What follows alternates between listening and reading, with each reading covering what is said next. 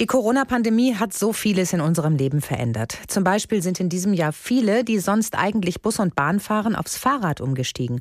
Aus Angst vor Ansteckung in den öffentlichen Verkehrsmitteln und sicherlich trägt auch ein größeres Umweltbewusstsein mit dazu bei, dass es derzeit geradezu einen Fahrradboom gibt.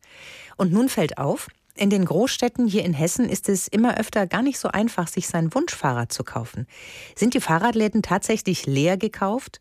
Dieser Frage ist HR-Inforeporter Boris Kern nachgegangen. Fast 100 Jahre alt ist das Frankfurter Fahrradgeschäft Böttgen.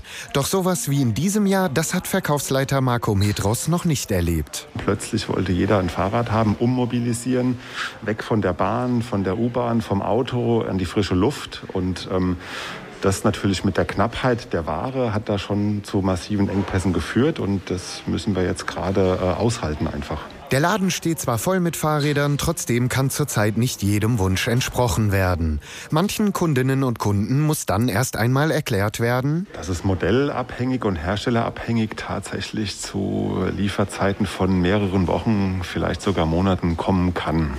Ja, das müssen wir leider einräumen. Metros führt die Situation vor allem auf den Lockdown im Frühjahr zurück. In den Fabriken muss jetzt das nachgeholt werden, was damals nicht produziert werden konnte. Mit diesen Problemen steht der Frankfurter Fahrradhändler aber nicht alleine da, wie der Vorstand des Verbandes des deutschen Zweiradhandels Tobias Hempelmann erklärt. Die Fahrradhändler ordern natürlich jedes Jahr vor für das, äh, was sie im voraussichtlich im Laufe des Jahres benötigen.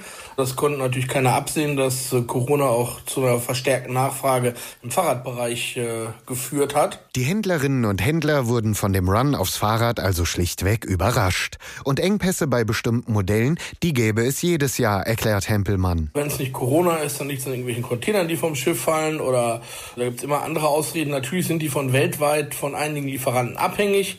Aber die Fahrradfabriken produzieren voller Stärke.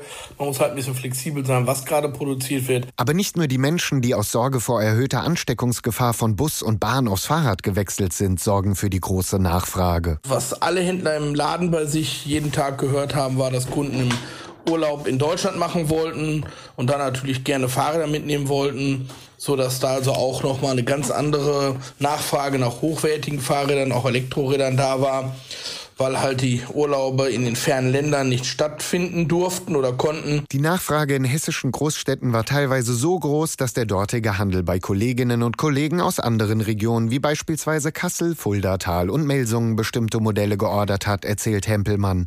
Und das ist auch der Tipp vom Verband. Wer sein Wunschrad in der Großstadt nicht findet, der soll sich in Fahrradläden in den umliegenden Mittel- und Kleinstädten umschauen.